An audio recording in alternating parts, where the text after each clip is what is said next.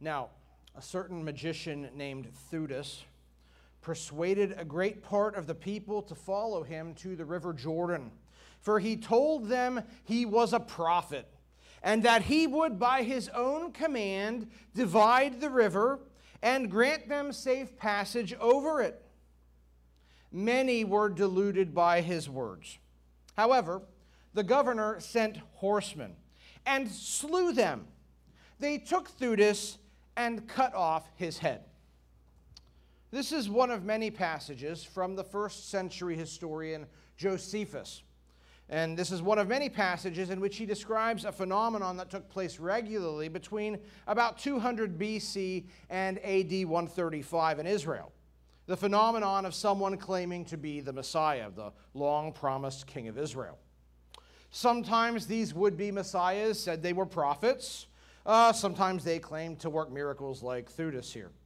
Usually they tried to stage some sort of revolt against Rome. And almost always they wound up getting themselves and their followers killed. And yet, after the last one was dead, inevitably, time went by and another one popped up. Josephus says at one point, the country was again filled with impostors who deluded the multitude. Yet Governor Felix caught and put to death many of those impostors every day. This was a very common occurrence. And that shouldn't surprise us that there were so many people who claimed to be the Messiah in Israel 2,000 years ago. After all, Daniel chapter 9 specified that the Messiah would appear for about 490 years after a decree allowing Israel to return from exile and rebuild Jerusalem. And about the right amount of time had passed. And at that time, there was great desperation in Israel for people seeking a Messiah because Rome was oppressing them. They were languishing. And so, in that environment of misery and expectation, many volunteers stepped forward, wanting to assume this title, Messiah. But they weren't him. And their movements quickly collapsed, and a lot of people died. But it was at this same time and place that Jesus appeared. And while today there are no remaining followers of Theudas, or any of the other follower or frauds from that time. There are millions of people today who confess that Jesus is the Christ, that he is the true Messiah sent by God. And today we're going to talk about one of the ways in which Jesus distinguished himself from the frauds of his day. One of the ways that he demonstrated incontrovertibly that he is the Messiah, and that's through his miracles. See, the Old Testament predicted many things about the Messiah his ancestry, his hometown, his birth, his life, his death, his resurrection. But the Bible also said that one of the things that would characterize the coming of the Messiah would be amazing, miraculous wonders. So Isaiah 35 says, Then, when the Messiah brings in what he's going to bring in. Then the eyes of the blind shall be opened, and the ears of the deaf unstopped. Then shall the lame man leap like a deer, and the tongue of the mute sing for joy. Among other things, the Messiah was to usher in an era of healing and restoration, a new creation in which illnesses and disabilities that characterize this fallen world will be reversed into eternal life and health for God's people. Now, I might say, well, we don't live there today. Jesus came 2,000 years ago. He didn't bring that. Well, it's true, Jesus hasn't brought that yet. We're not there yet, but in his first appearing, what Jesus did do is demonstrate that he had the authority, the power to bring about that sort of miraculous reversal, that sort of miraculous health and life that will characterize the Messianic age, which he will inaugurate when he returns. And that's what we're going to see today. Jesus presents his messianic credentials by demonstrating his absolute authority. And we're going to see this today in four points. Number one, we're going to see that Jesus has absolute authority to heal chronic, incurable health conditions. Number two, we'll see that Jesus has absolute authority over death and life. Number three, we'll see that Jesus has absolute authority over disability. And number four, we're going to see Jesus is the absolutely unique Messiah.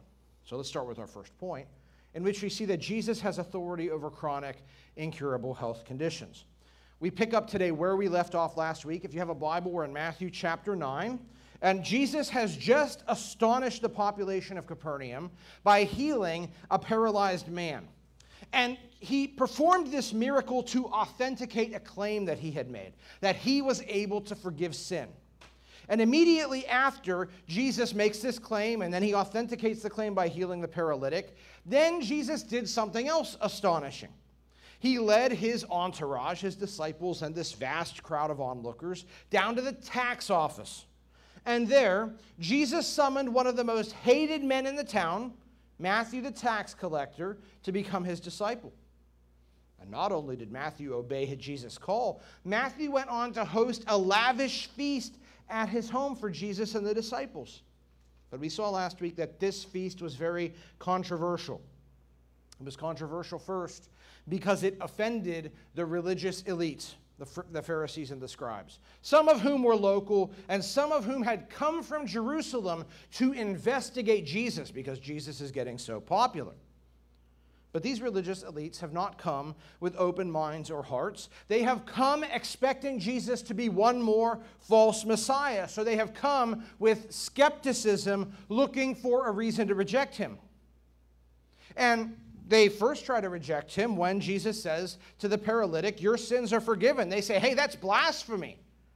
Only God can forgive sins. And Jesus does this miracle that should shut them up showing he has that kind of power, but that didn't change their minds. Instead, they lingered around looking for another opportunity to dismiss Jesus, and they didn't have to wait long. Because when Jesus feasted at Matthew's house, they again denounced him for eating in the house of a sinner and eating with sinners. But we saw last week that many of the people Jesus was feasting with had already repented of their lives of sin and were now following Jesus and those who were unconverted at this feast, Jesus says, I've come to evangelize them. But we saw that the Pharisees weren't the only folks who objected to this feast. John the Baptist's followers likewise objected because this feast fell on a day that they thought should be set aside for fasting. And they said to Jesus, You're departing from Jewish custom by not fasting on this day. And Jesus told them, You're right, because he's not come to uphold the man made traditions of Judaism he has come to bring something entirely new, a new movement marked by joy, not sorrow. And fasting goes with sorrow. Now, while Jesus is having this second conversation, today's passage begins Matthew chapter 9, verse 18. And while he was saying these things to them, to John's disciples, behold, a ruler came in. Another uninvited guest enters Matthew's dining room. And we're told that he's a ruler. You say, well, what does that mean? Well, Mark and Luke tell us he was one of the rulers of the synagogue, Jairus by name. So here we have another religious elite. Has he also come to denounce Jesus because of this feast? No. Why has he come? Verse 18 says, He knelt before Jesus, saying, My daughter has just died, but come and lay your hand on her, and she will live. Now, when you read Mark and Luke here, this is framed a bit differently. They tell us when Jairus first came to Jesus, the daughter has not yet died, but she was on the point of death. And that is different than what we find here in Matthew. What's going on here? Well, we've seen consistently throughout chapters 8 and 9, Matthew often abbreviates the accounts of Jesus' miracles from what we find in the other Gospels. Matthew gives us the cliff notes, and that's what he's doing here. He's getting right to the point of where this story is headed. Ultimately, Jesus is going to be asked to raise the dead. Now, Mark and Luke give us more detail, and they say, well, actually, when Jairus came initially, he just wanted Jesus to perform a healing. Now, notice, Jairus' request demonstrates great humility and faith. First, because Jairus is a religious elite. He knows what the other religious elites think about Jesus, but he doesn't care. He, even though they're going to scorn him for asking for Jesus' help, he comes anyways. And he begs on his knees. That's humility. And he comes in faith. Think about this. He leaves his dying daughter's bedside. You wouldn't do that for any old reason. You'd only get up from that kind of a situation if you really believed Jesus could help her. He has great confidence in Jesus' ability. And so he makes this request. In verse 19, we read, And Jesus rose and followed him with his disciples. Mark tells us a bit more here.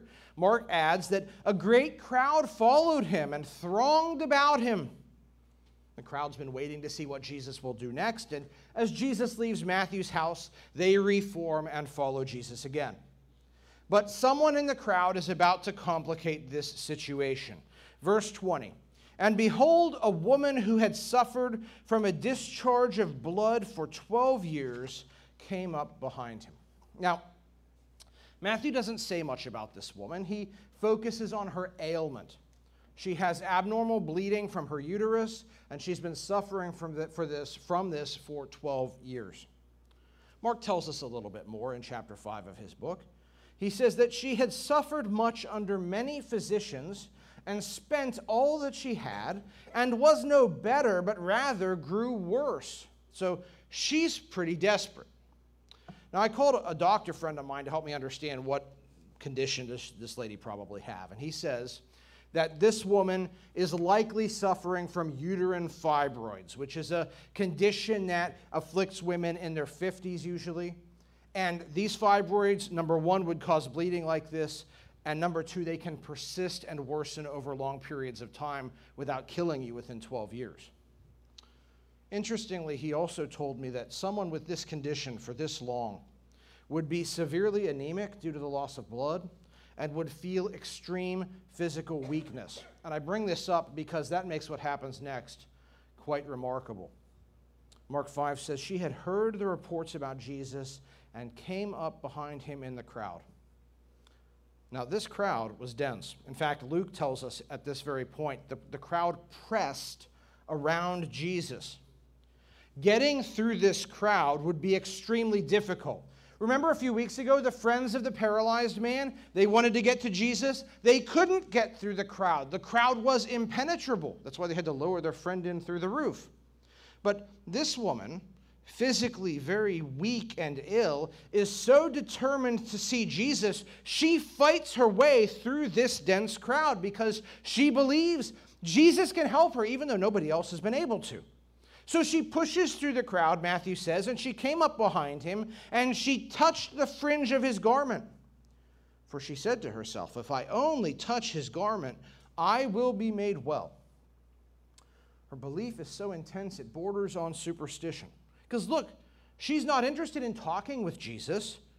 After all, that could prove humiliating. This crowd is there, her neighbors are there. She might have to talk about her ailment an ailment that Leviticus says would have made her ritually unclean these past 12 years. Probably doesn't want her community to know about that. She wants a private healing where nobody has to learn what she's been going through, in which she can get what she wants from Jesus and go on with her life without ever really having to address her problem. So she thinks if I just touch Jesus' clothes, that's good enough. I'll probably get a benefit from that. And so she reaches out for a tassel on Jesus' clothing.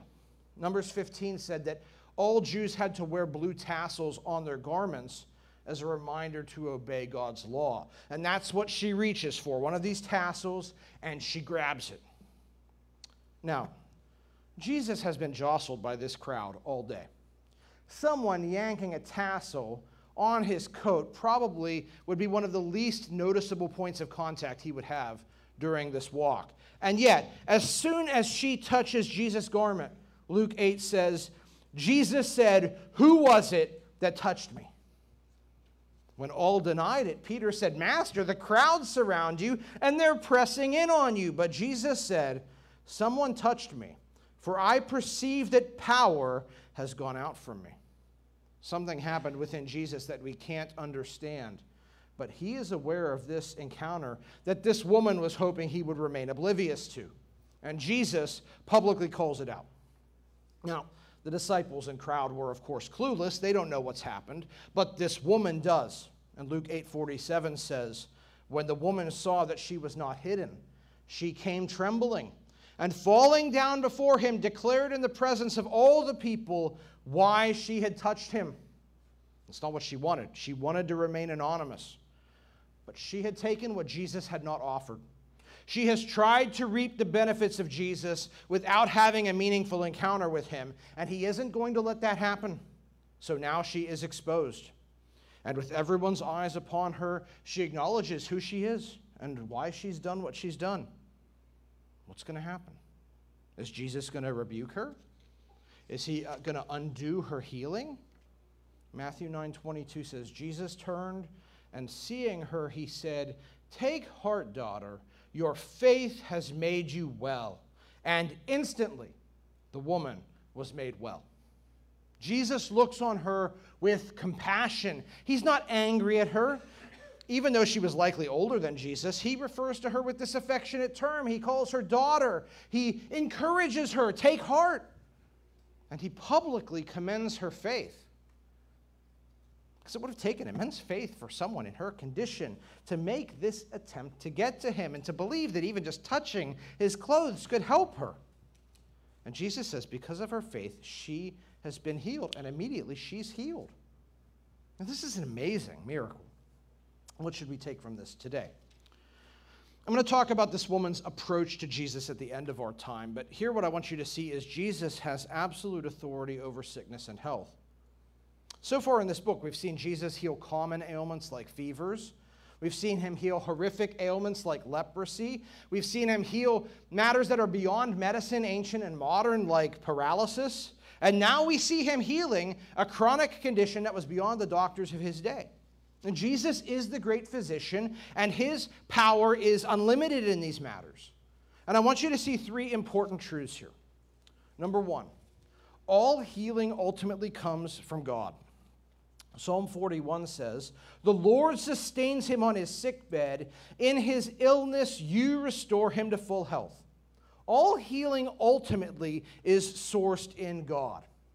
Now, God is a God of means, right? He can heal in different ways. Sometimes he heals us using modern medicine, because that's a common grace from God. Sometimes he uses our body's natural processes to heal us. That also is a common grace from God. Sometimes he may miraculously intervene in an illness. That happens sometimes. So, friends, when we get sick, we should seek medical attention because that's a good gift from God. But we must also pray because, in the end, God is the source of all healing. And we should pray with faith, James chapter 1 tells us, because prayer without, wor- without faith is worthless. Now, understand, if just because we pray with faith, that doesn't mean we're guaranteed an answer. But if we hope to get an answer, faith is essential. And we see that in this passage that this woman has great faith. So pray. Number two, Psalm 103 says, God heals all our diseases. This is a promise of healing for the believer, which has been secured by Jesus' death, according to Matthew chapter 8. But, friends, that promise of healing is not for this world. Jesus' miracles are a preview of the glories of the future messianic age. He's giving us a glimpse of what will one day be universally true. But Jesus was not then launching the new creation. And so, believing friends, when we suffer today, we can be confident that one day we will be fully healed. And we may well experience that in this world. But we also may have to wait until the new creation. Because in the new creation, one day, friends, death will be no more, Jesus says. Neither shall there be mourning, nor crying, nor pain anymore, for the former things have passed away. Number three, Jesus came the first time to solve our greatest problem, which is not physical sickness, but it's spiritual separation from God. Jesus' ability to heal physical maladies shows, it reflects, it authenticates his ability to forgive sin. We saw that in the incident with the paralytic. And we actually see that sort of in this same passage. Now, you may not pick up on it because the ESV doesn't translate this quite literally in verse 22. In verse 22, the ESV has Jesus saying, Your faith has made you well. Now, certainly she was made well. But most literally in Greek, what Jesus says here is, Your faith has saved you. From what? Well, her illness, to be sure. But right on the heels of incidents depicting Jesus' ability to forgive sin and transform sinners into his people and give them righteousness, I think we should also understand that her faith here has resulted in her forgiveness.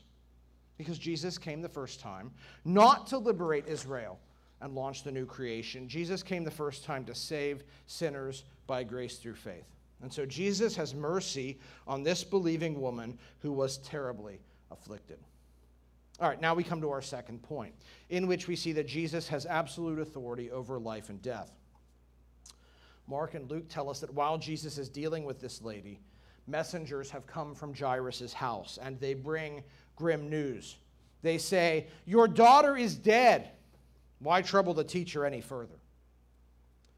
Now imagine being Jairus.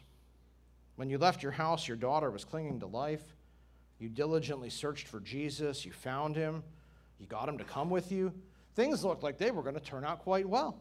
And then there's this unexpected delay caused by this woman. And now Jesus isn't going to get there in time. Your daughter's dead, and you weren't even there when she died. That would be crushing, right? But Jesus intervenes before Jairus' mind runs away with him. Mark 5:36. But overhearing what they said, Jesus said to the ruler of the synagogue, "Do not fear, only believe." And now Jairus' faith is truly tested. It was one thing to come to Jesus and say, Please heal my daughter. Everyone in the community knew Jesus could heal. It's a different story if your daughter's dead. Believing that Jesus can fix that takes a whole other level of faith, does it not? But with Jesus' encouragement, Jairus still believes that Jesus can help his daughter. And that's why Matthew's able to abridge this story in the way he does, in which Jairus initially just says, My daughter's dead. Because in the end, that's what this story is about. In this ultimate moment, Jairus has the faith to ask Jesus to raise his daughter from the dead. So what happens? Matthew 9:23. And when Jesus came to the ruler's house, he saw the flute players and the crowd making a commotion. All right, so Jesus and his entourage come to Jairus' home. And Mark and Luke tell us Jesus goes inside with only three of his disciples. And what do they find? Flute players and noisy people. What's going on? This is the little girl's funeral. Okay? When someone died in first century Judaism, you didn't wait around for the undertakers, you buried them almost immediately. So the funeral's already begun. Now, in the ancient world, funerals were not like the, the somber affairs we have today. I mean, these were quite sad, but they weren't quiet events. In Judaism, it was customary, and in fact, the rabbi said it was required to hire flute players to play mournful music. And beyond that, it seems that this family has hired professional mourners. This was a custom in many parts of the ancient world among the rich. You would hire some people to come to your house when a loved one died, and they would loudly shriek and wail so that your neighbors would hear this and think, wow, that person who died was much loved. So Jesus comes into the house, the flutists are fluting, the mourners are shrieking, and Jesus is going to have none of this. Verse 24, he said, Go away, for the girl is not dead but sleeping. And they laughed at him. Now, these folks had done a lot of funerals. And every funeral they had done had one commonality the person they were there for was dead, right? They weren't just sleeping. And when Jesus comes in the door and makes this authoritative pronouncement, oh, she's not dead, she's asleep, and they know he hasn't examined her, they think, what is this ridiculousness? They laugh at Jesus. But he isn't amused, he kicks them out. Now, again, here we see Jairus' faith, right? Takes a lot of faith to say, hey, stop the funeral. Mourners leave. She's not going to die today. And that's what he does. Once the scoffers have been removed, Jesus proceeds. Verse 25. But when the crowd had been put outside, Jesus went in and took her by the hand, and the girl rose. Jesus was right all along. Not that she was asleep, uh, alive and had been asleep the whole time, but her condition of being dead was as temporary as sleep. And by Jesus' merest touch and command, she awakens. Mark tells us more here. He says, Taking her by the hand, Jesus said to her, Talitha kumi, which means, Little girl, I say to you, arise. And immediately the girl got up and began walking, for she was 12 years of age. And the witnesses were immediately overcome with amazement.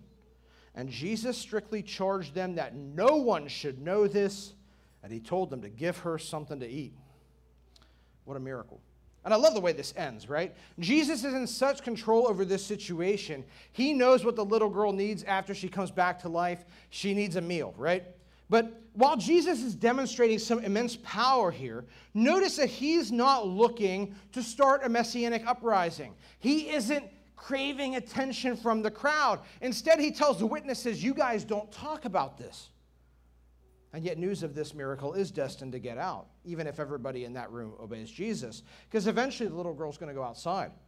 And all those people who heard the mourners and the flutists, they're going to see she's alive, and they're going to know that's because Jesus had been in the house. And so we read Matthew 9:26 says, and the report of this went throughout all that district. Now, what do we see here? Jesus has absolute power over life and death. Now, that's an amazing thought, right? Because throughout history, humanity has always conceived of death as this unbeatable adversary, right? You can delay death, you can avoid death, but someday your number's going to be up, right? Death wins in the end. But Jesus shows us death doesn't get the final word. There's someone who reigns over death. Now, that would not be a new idea for the people who encountered this miracle. Because in the Old Testament, God said that he was supreme over life and death. Deuteronomy 32, God says, See now that I, even I, am He, and there is no God beside me. I kill and I make alive, and there is none that can deliver out of my hand. Observant Jews like Hannah could pray in 1 Samuel 2 The Lord kills and brings to life. But even though people might have theoretically understood that God has authority over life and death, it would be totally different to see a miracle like this with your own eyes. This is beyond normal experience. This is beyond anything Jesus has done in, in any of these people seeing, right? To see a sick person healed, wow. To see a dead person revived, it's astonishing. But it happened. And here once more we see Jesus doing what the Old Testament says only God can do. Jesus exercises the prerogatives of God, and therefore he shows himself to be God in the flesh by giving life to the dead. Now you might say, well, wait a minute. In the Old Testament, there are prophets who perform miracles in which they bring the dead back to life. And that's true. In 1 Kings 17, Elijah raises the widow's son. In 2 Kings 4, Elisha raises the Shunammite's son.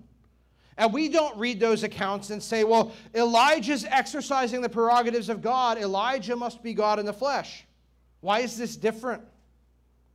Why can we say those were just men working the power of God? Why is Jesus doing something different here? Because in both of those other passages from the Old Testament, we're explicitly told that when Elijah and Elisha came face to face with the dead body, they prayed for the Lord to raise the dead. It was God who gave the order, and it happened. But that's not what we see in our passage, right? Jesus walks in the room, and he doesn't pray. He touches her, he says the word, and she lives. Jesus gives the command that in the Old Testament only God can give, and it is obeyed. So Jesus does what only God can do. And this is a powerful evidence of Jesus' deity. But, friends, this is not only theologically significant, I think this is immensely personally encouraging, is it not? Because death hangs over every one of our heads. We live in the valley of the shadow of death, and that's on a good day, apart from pandemics and hurricanes and terrorism and crime waves. But, friends, there is one who commands life and death, and his name is Jesus. And Jesus says in John 5 As the Father raises the dead and gives them life, so also the Son gives life to whom he will. Truly, truly, I say to you, whoever hears my word and believes him who sent me has eternal life. He does not come into judgment, but has passed from death to life. Truly, truly, I say to you, an hour is coming and is now here when the dead will hear the voice of the Son of God, and those who hear will live. Do not marvel at this, for an hour is coming when all who are in the tombs will hear his voice and come out. Those who have done good to the resurrection of life, and those who have done evil to the resurrection of judgment. The Son gives life to whom he wills. He does what the Father does. He executes authority over life and death. And not only does Jesus wield power over death, but he gives people hope in the face of death. Those who hear Jesus' claims about himself and respond with repentant faith receive eternal life. Death will not be the last word for you if you trust Christ, because a day is coming when Jesus will speak, just like he spoke to the little girl. And then not just one person, but everyone will rise who has died. And those who have trusted Christ will receive resurrection life in the new creation. And those who have not will receive eternal condemnation.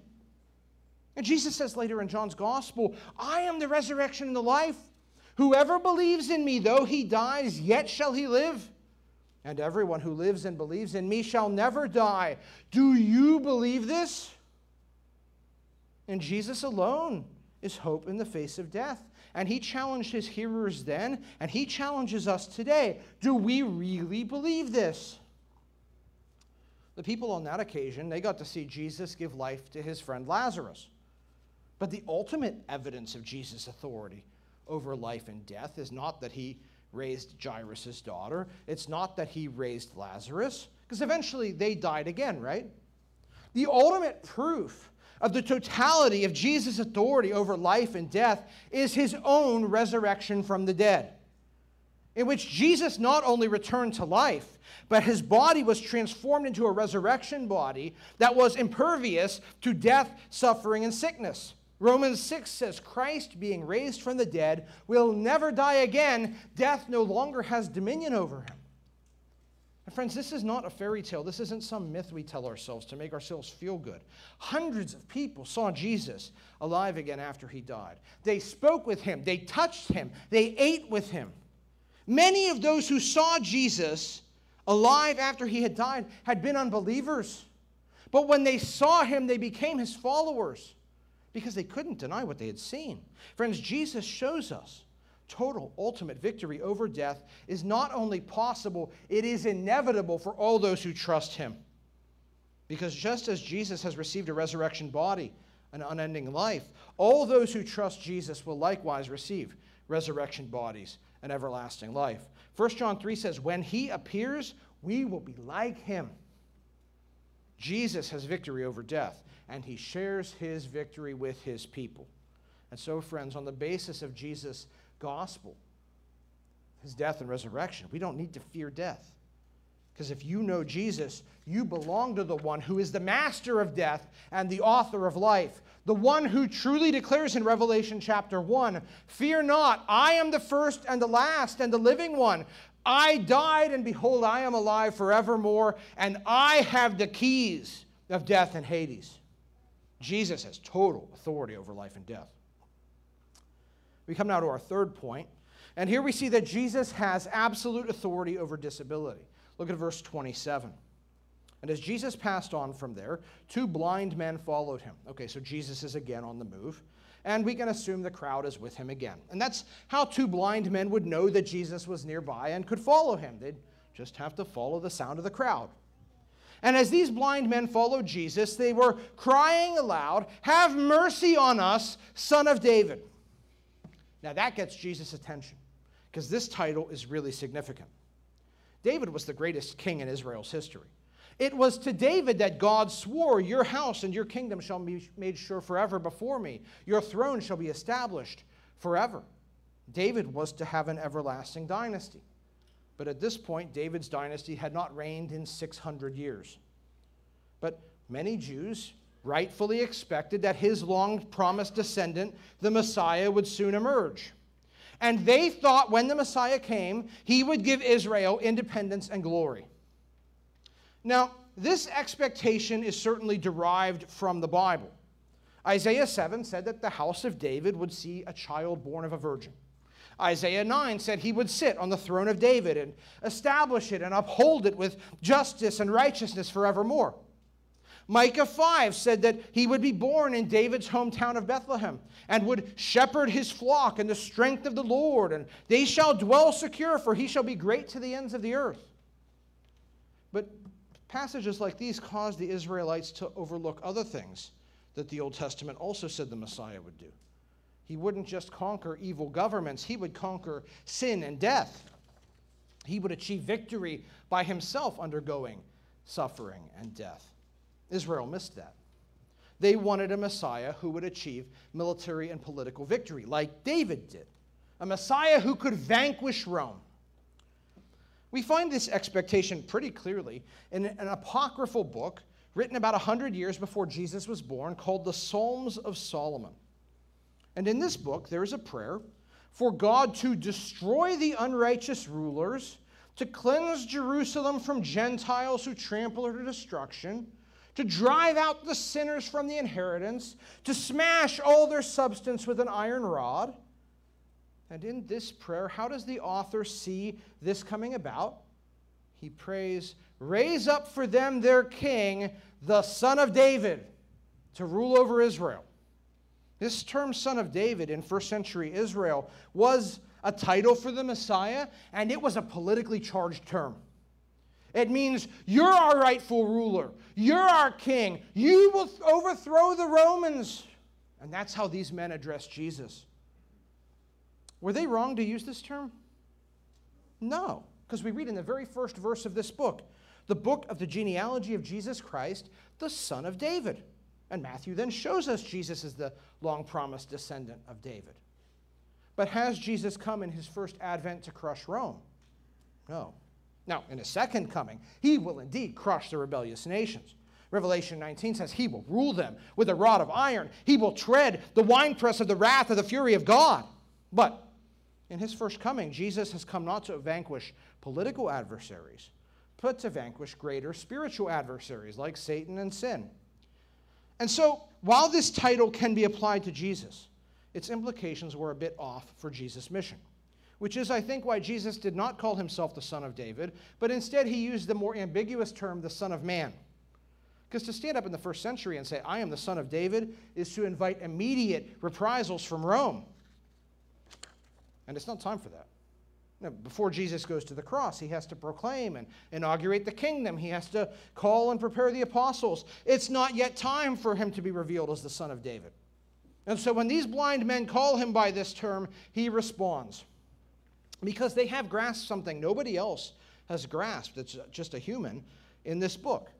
That Jesus is the Messiah. Nobody's confessed that since John the Baptist. But these two blind men, who haven't actually seen any of Jesus' miracles, right? They've only heard about them. They're convinced. And so they call out to Jesus, Have mercy on us, cure our blindness. They've got faith. And so Jesus responds to that. But he isn't going to help them in public, he isn't going to openly acknowledge his title. So instead, we read in verse 28 when he entered the house, the blind men came to him. And Jesus said to them, do you believe that I am able to do this? You might wonder, why, do they, why, why would Jesus ask them, Do you believe I can do this? These guys were seeking a stupendous miracle. Nowhere in the entire Old Testament is a blind person ever healed. Nowhere. A few weeks ago, I said leprosy was only healed once. I was wrong. I forgot an instance. Leprosy is healed twice in the Old Testament, but blindness never. In fact, other than Jesus, nobody in the whole Bible ever heals blindness. So this is a huge ask. And Jesus tests their faith. And what happens? Verse 28 they said to him, Yes, Lord. Then he touched their eyes, saying, According to your faith, be it done to you. And their eyes were opened. Because they believed, they were healed. But look at what Jesus says next, verse 30. And Jesus sternly warned them, See that no one knows about it. Jesus orders them to remain silent. He didn't want them running around saying, We found the military conqueror. We found the son of David. But guess what happens? Verse 31 But they went away and spread his fame through all the district. Now, I've heard people preach on this, and they say, Well, you know, when Jesus touches you, you can't help but talk about it. Okay, this is not a cute affirmation of Jesus. Okay, this is an act of disobedience. Jesus told them, don't talk about it, and what did they do? They talked about it. We saw a few weeks ago in chapter 1, Jesus told the leper who he healed, don't talk about it. And when he did, it made Jesus' life more difficult. The crowd forced Jesus to sleep outside, away from the comfort of the cities. They took more of his time and energy. And now these guys are loose to go blab politically incendiary things about Jesus. This isn't going to make his ministry any easier. These men, who moments before have confessed Jesus as their rightful king and Lord, before they get the healing, as soon as they get it, turn around and disobey him right away. And in that, they're a lot like us, right? We're quick to ask for Jesus' help. We're a lot slower to obey him. But even though he knows these men will disobey him, in his compassion, Jesus healed them anyway. But that's not all that he does. Look at verse 32. As they were going away, behold, a demon oppressed man who was mute was brought to him. Again, the crowds are bringing people to Jesus. And here is a man who is afflicted with a physical disability. He can't speak. And he also has a terrible spiritual problem. He's oppressed by a demon. It's unclear if the demon is the reason he can't speak or if these are parallel situations. But in any event, this man desperately needs Jesus' help. And Jesus heals this man, both spiritually and physically. Verse 33 And when the demon had been cast out, the mute man spoke. And again, we see Jesus' total authority over the natural realm and the supernatural realm. And we talked about the supernatural realm a few weeks ago. So, what I want us to focus on here is this Jesus' authority over disability. Disability is one of the worst things in this fallen world. In my life, I've had two relatives who, from very young ages, were afflicted with terrible disabilities. And as brave and wonderful as, as one is and as one was, it's, it's hard to see that, right? You know, the Bible tells us when God made this world, He made it good. But disability and disease and disaster and death, these are the terrible consequences that have come upon the human race because of the sin of our first parents, Adam and Eve. And while disability is a terrible thing in this life, there is hope because God declares a time is coming when disabled people who belong to Him will be liberated from their hardship when they will have more than just being able bodied, when they will enjoy the transcendental freedom and liberation of resurrection existence in the new creation. We read earlier from Isaiah 35 the eyes of the blind will be opened, the ears of the deaf will be unstopped, the lame will leap like a deer, the, the mute tongue will sing for joy. God promises a time is coming when the awfulness of disability will be a thing of the past in the new creation. And again, we see Jesus is the one who has the authority to make that happen. In fact, once more here, we see that Jesus does what only the Old Testament says God can do. In the Old Testament, we read Psalm 146, what we read in the call to worship it is the Lord who opens the eyes of the blind. Nobody else does it. Ezekiel 33, we read, The hand of the Lord had been upon me, so my mouth was opened, and I was no longer mute. The Old Testament says only God could heal blindness, only God could heal muteness. And here we see Jesus with just a word and just a touch healing these terrible conditions, doing what the Old Testament says only God can do, wielding the prerogatives of God, showing himself to be God in the flesh. Showing himself to be the Messiah who will bring in the new creation and all of the, the reversal and the glory and the transformation. He is the one who has power to heal permanent disability. Now we come to our last point, and here is the conclusion basically to chapters 8 and 9. And in this, we see that Jesus is the absolutely unique Messiah. Okay? So for two chapters now, we've seen from Matthew these amazing demonstrations of Jesus' authority, right? He healed the leper and showed that he can cleanse what's unclean. He healed the centurion's son, which shows he can say a word and it's accomplished way far away. He healed Peter's mother in law and could heal her illness by just a touch. He stilled a storm with his own words and showed he has power over the natural realm. He exorcised demons, and so we see that he has power to command the supernatural realm. He healed the paralytic and showed he can forgive sins. He healed the woman with the bleeding disorder and shows he can heal chronic and incurable conditions. He raised Jairus' daughter from the dead and shows he's got power over death and life. He healed the blind man and the mute man. It shows he's the one who will bring in the messianic age. Jesus, again and again, 10 times in these chapters, demonstrates his absolute authority over everything. He does what the Old Testament says only God can do. And you know, think about this. If Jesus went around saying, I do what God can do, how would God respond to that if that was false? God would destroy him for that, right? Instead, what does God do? He backs Jesus up again and again, empowering more and more authenticating miracles. And so Jesus has astonished the people of Galilee. Look at verse 33. And the crowds marveled, saying, Never was anything like this seen in Israel.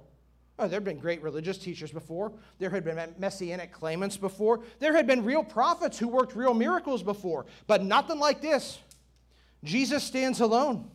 Jesus has demonstrated beyond the shadow of a doubt who he is. And the crowd loves it. They don't understand it. They should have. They'd been to the synagogue, they'd heard the prophecies read, but they don't make the connection. To them, Jesus is a wonder worker who can do anything, who can solve my problems. And so they love him because they think they can make Jesus into their servant.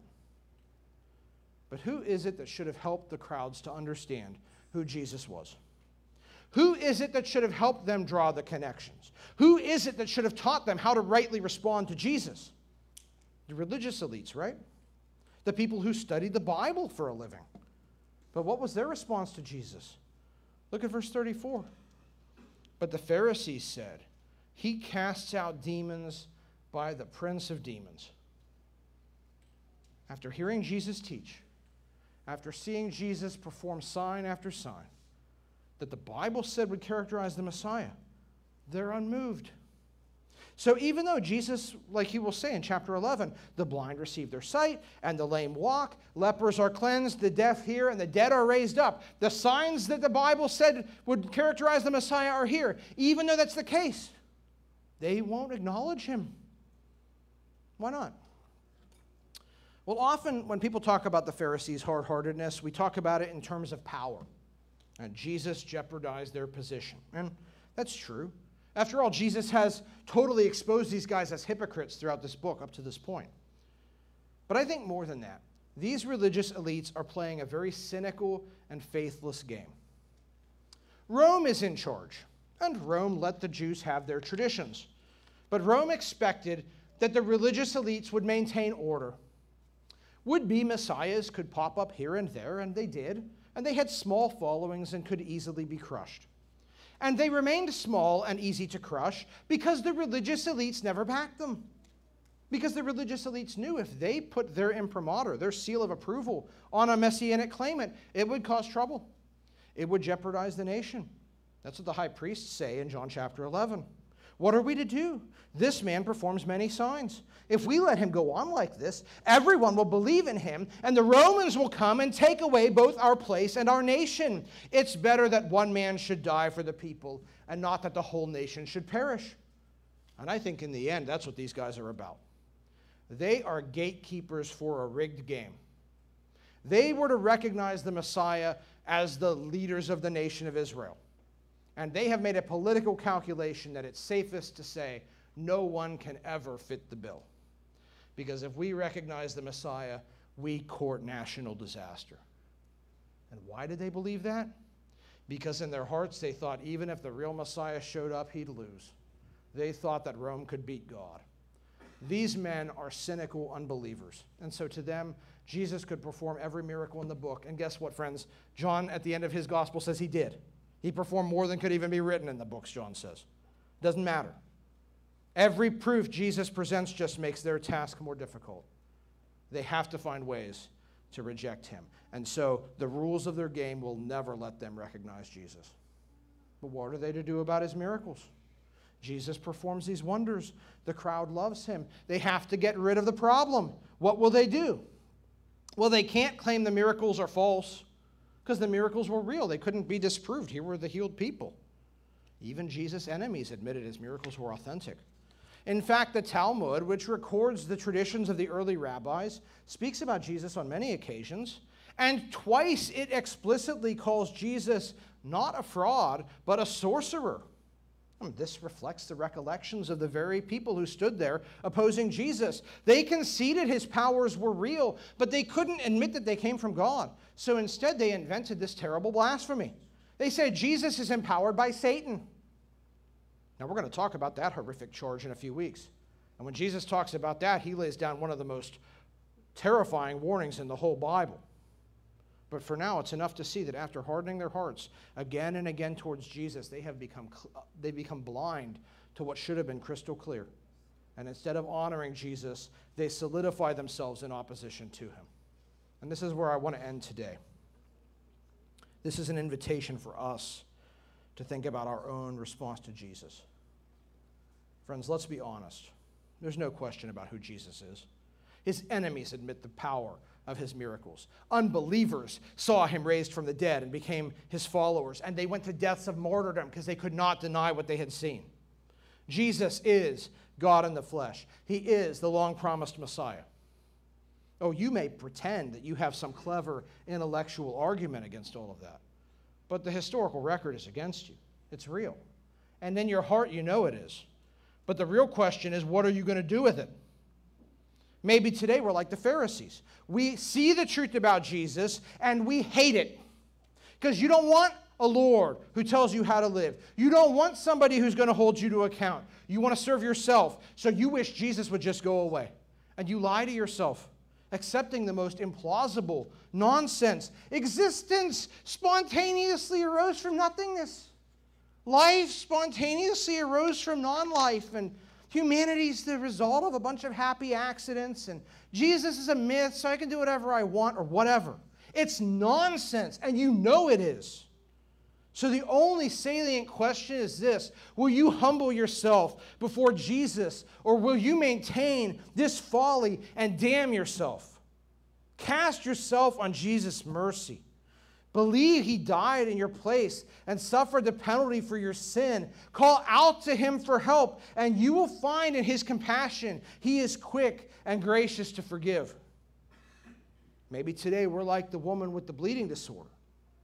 We want Jesus' benefits, but we want to be able to go on with our own life and never be exposed. We want to hide in the background and get the goodies and go about our life without ever having to come clean to Jesus. We want salvation, but we don't want repentance. Friends, we've seen Jesus isn't going to let us get away with that. You can't creep around and quickly snag a get out of hell free card without having to come face to face with Jesus and do business with him. If that's you this morning, confess your sins to Jesus. He knows it's hard to repent. He'll do for you what he did for this woman. He will give you courage and strength and empowerment for new life. Maybe today we're like the blind men in our passage. We're quick to call Jesus Lord when we want his help, but we don't want his lordship when things are going well. If that's you today, recognize the falsity and hypocrisy of this kind of lifestyle. Recognize Jesus' amazing grace to put up with us, even though we fall into this pattern so quickly. Praise him for being such a faithful friend to us when we are so faithless to him. And instead, friends, let us hear the words that Jesus said to Jairus Don't fear, only believe. And that's the pattern that connects all these people in this passage. They all had faith in various measures, right? And what did we see again and again? Jesus responded to their faith with great grace. Because Hebrews 11 says, without faith, it's impossible to please God. Four times the Bible says, the righteous will live by faith. And so today, friends, if you know Christ, have confidence.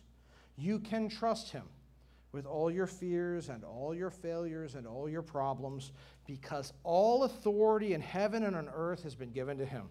He is the one who will slay death. He is the one who will remake this fallen world. He is the one who will give us everlasting life. So today, may we honor Jesus, may we worship Jesus, and may we be confident in Jesus our great God and Savior. Let's pray.